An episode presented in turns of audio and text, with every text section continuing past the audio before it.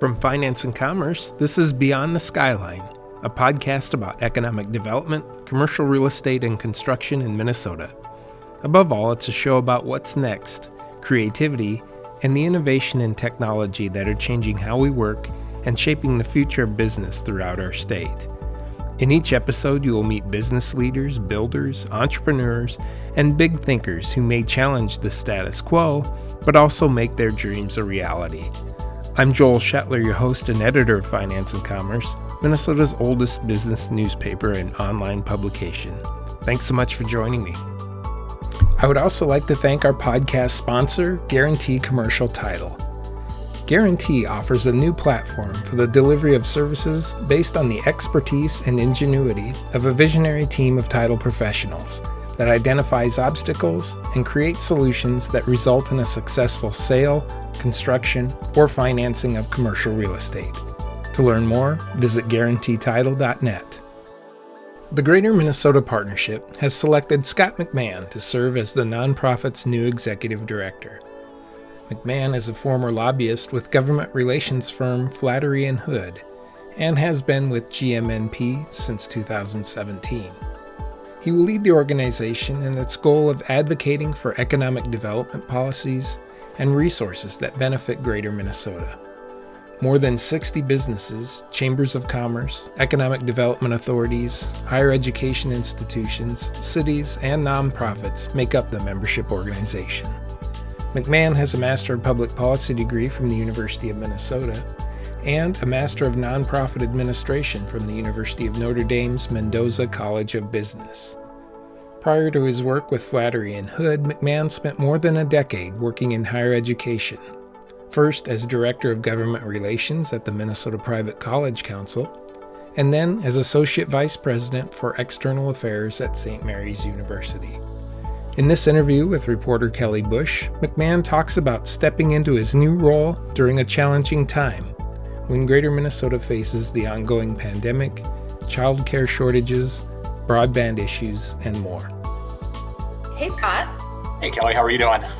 Good. How are you? Good, good, I think. I, you think? Why? What's going on in your world? You know, it's um it's just always interesting working in advocacy right now when you don't have access to the capital. Yeah. And um, it's a budget year and it's a deficit year and it's a pandemic year. And mm. it's just, it's interesting. That's such a Minnesotan way of putting that. I'm sure it's very challenging. It is, but we'll get through it. Yeah, of course. Of course. So thanks for joining me virtually today, Scott. Looking forward to our conversation. Well, I'm excited for it, Kelly. Yeah, let's start by talking about the work of the Greater Minnesota Partnership. So, can you give me a brief overview of what your work is?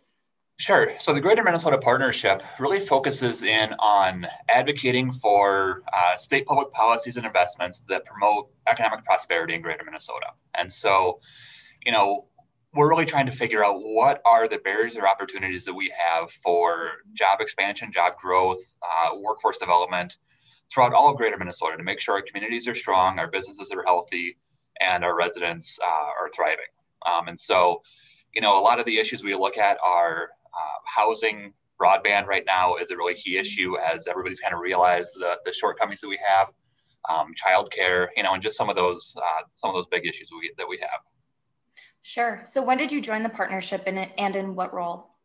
So I've been with the partnership uh, for about two years now. Um, the partnership started about eight years ago uh, when a number of city leaders and business leaders across Greater Minnesota kind of came together and realized that we needed a new voice for uh, advocating for economic prosperity in Greater Minnesota. And so at the time when it started, uh, we hired Dan Dorman, a former legislator and economic development director from Albert Lea, to uh, be the executive director and he's um, moving towards uh, slowly into retirement right now. Um, and so the board brought me on board uh, on the first of January to to take over from Dan in that position. Great. How's it going? How's it been going since January first? You know, it's interesting. It's uh, it's an interesting time to be an advocate in Minnesota. Um, obviously, the pandemic is impacting everybody, uh, but around the state capitol, uh, the building is accessible to staff and legislators, and mm-hmm. everybody else is outside. Yeah. Um, you know, we still have a fence around the Capitol from uh, the the issues this summer. Mm-hmm. Um, and so it's just it's an interesting time to try and champion public policies when there's a split between those who are making the decisions and those who are trying to educate policymakers and advocate on behalf of the issues we care about. Yeah, is that changing how you approach your role?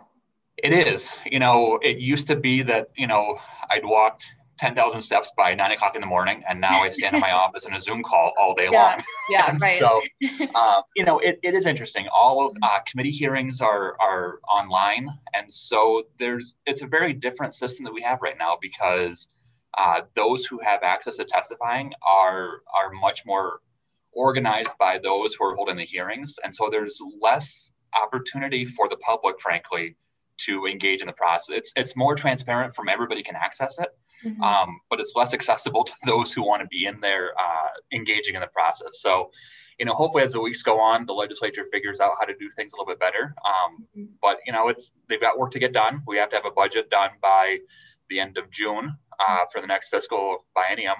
So you know, they really can't stop what they're doing. Uh, you know, they've got to keep going forward. Right. Yeah. Let's talk a little bit about the work you want to do in your first year. So, you know, what are your goals in terms of um, successes of the Greater Minnesota Partnership in your first year? You know, for me, success is defined uh, by two different areas. One is how are we doing the capital on championing these issues? You know, one of the challenges we have this year on this is the state's facing a budget deficit. And so, you know, between now and when session wraps up in the middle of May, um, the state needs to set the budget. They need to address a $1.2 billion budget deficit. Um, and so that's likely going to mean a conversation between budget cuts, uh, which could impact areas that, that are important for greater Minnesota. Mm-hmm. Um, and it could, in, you know, deal with uh, discussions about tax increases. And so, you know, obviously in the next six months, we want to be really involved in those conversations and make sure that the priorities of greater Minnesota are uh, are heard and and acted upon. Um, but also beyond that, we have an organization we're dealing with, and so how do we um, how do we grow the organization? How do we make it more impactful? We are a membership organization uh, made up of local governments, businesses, chambers of commerce, higher education, uh, nonprofits, and so on and so forth. And so you know the the health and vitality of the organization and our ability to be impactful it's really driven by those that we have at the table. And so one of the things I want to see over the next two to three years is growth in our membership so that we have the voices and we're being informed by those who are on the ground in greater Minnesota about what are the issues they're facing. And more importantly, what are the solutions? What are the ideas that we have out there for how we address the housing crisis in greater Minnesota, how we address the childcare shortage, how we how we deal with these challenges that we do have. How do you select what priorities you're going to put forward in a legislative session? Is that based on the stakeholders and the feedback from them? Yep. So we've got a board of directors made up of all the different stakeholders. Everybody has representation. Um, it's elected by the membership, and so you know they work through the process uh, and, and, go from there. You know, the, the reality is um, a lot of these issues have been around for a while. Mm-hmm. You know, the housing crisis in the greater Minnesota isn't a new thing. We know it's really hard to make the finances work for new construction in a lot of our communities, but they do change. Um, you know, two examples. One is three years ago, childcare wasn't a big priority for us. And then it has exploded for us. And we realized that businesses are now making decisions about what communities to locate in and what communities to grow in with availability of childcare for their employees as being a top variable that they make the decision on. You know, that's crazy that we're at the point that something like childcare is something that, you know, business executives are sitting around talking about, but it's the reality that we're in. Mm-hmm. Another one, obviously, this year that has really exploded for us is broadband. Um, you know, it, it's an issue that we've that we've been working on for some time, but it's a very uh, there's a very different view on it now because we realize as students have been in virtual learning over the past 10 months um, that and you know as workers have not been in their offices that uh, reduced broadband capacity in a community is a real hindrance to some of these things going forward. And so there's a renewed energy around it, uh, both at the federal level and the state level. And so, you know, we're more active on that issue now uh, than we have been in the past couple of years anyway. Okay. Okay. Well, I'm curious. So has there been successes in terms of broadband and childcare and those other top issues in the past years? And if so, what do successes look like this this year? You know, what do you want to achieve in terms of those topics? So on the broadband front, uh, you know, we were instrumental a few years back in establishing the state's border-to-border broadband program, which is a mm-hmm. grant program really aimed at let's get broadband access to everybody that needs to have it. Um, And so, you know, we've got goals for the state for where we need to be by 2022, which is just around the corner. Yeah, it is. as well as 2026. And so the key thing for that is is we know what we need to spend to make it happen, and we know the time frame that we need to do with it. Um, and so, you know, we've got proposals that we're working on uh, with a broader coalition um, focused on, you know, in the next biennium, getting 120 million dollars in new investment in broadband expansion. Okay. Um, the governor's budget came out uh, this week with a proposal for $50 million for it, which we know isn't enough to to get us to that 2026 goal. And so we're going to be working on, you know, let's shore up more revenue, uh, more resources to to do this program, uh, so that we can get it going forward. So, you know, that's some of the things we're working on in broadband. We do know uh, that there's more money coming from the federal government on uh, from the some of the COVID response uh, that they've had. So we still need to kind of see, you know, what the what the total pool is going to be for Minnesota and how we best use those dollars to make sure not only that families have access, but that the businesses have access to the speed that they need to have. Because the reality is, whether you're in, you know, St. Paul, Minneapolis, or Alexandria, Virginia, you need good internet access to be able to participate in the global economy. Mm-hmm. Right, right, and with everything virtually online right now, it's it's I'm sure more important than ever. Um, Absolutely. Well, we've kind of covered this ground a little bit, but I wanted to talk about challenges that are facing outstate Minnesota right now. So, what do those look like for you, and how do you plan to advocate for those at the Capitol? Sure. You know, we've got we have a lot of great opportunities in Greater Minnesota, um, but we do have challenges. You know, it's been interesting to see kind of the response to the COVID pandemic. Um, you wander through downtown Minneapolis or downtown St. Paul, and they're pretty sparse as far as workers in there right now. Mm-hmm. And a lot of those folks are at their cabins in greater Minnesota working. And so part of our question is what does the economy in greater Minnesota look like as we get, you know, a year or two outside of COVID? Mm-hmm. Do we have the point in which the big downtown Minneapolis law firms have their employees scattered across the state working? And what does that mean for us moving forward? Um, we know that we have a lot of great job opportunities in greater Minnesota, but we don't always have the workforce that we need. Um, and so, you know, what does workforce reform and workforce retraining uh, look like going forward?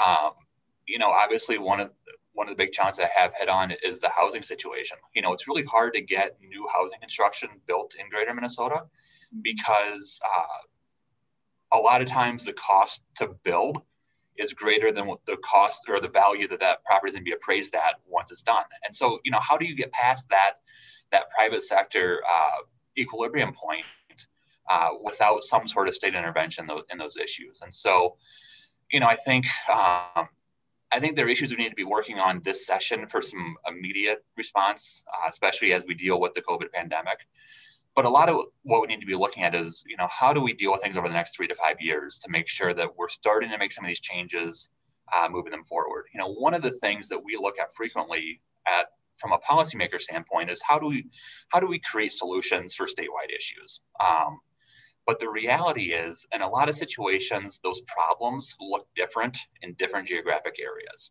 So on the housing side there's a housing issue in both the metro and greater minnesota. Um, in the metro, it's more affordability. Prices are just really high, but the market's still there to support those values. Well, we've got the flip situation in greater Minnesota. On childcare, again, childcare is available in the metro, but it's really expensive. We're lacking 40,000 childcare slots in greater Minnesota right now. And a lot of it just has to do with the fact that our families can't afford to pay what providers need to have a profitable business. Mm-hmm. And so, one of the things we're trying to do is can we change the conversation and policymaking to get people to realize that maybe we need different solutions for different entities on the same problem. So I think that's you know that's one of the big things I want to see us really trying to work with policymakers on in the next year or so. Okay. Great, interesting. Well, let's talk a little bit about long term goals. So, you're executive director now of the Greater Minnesota Partnership. You know, when you step back in however many years when you're done with the role, what do you want your legacy to be? What do you want the partnership to have achieved?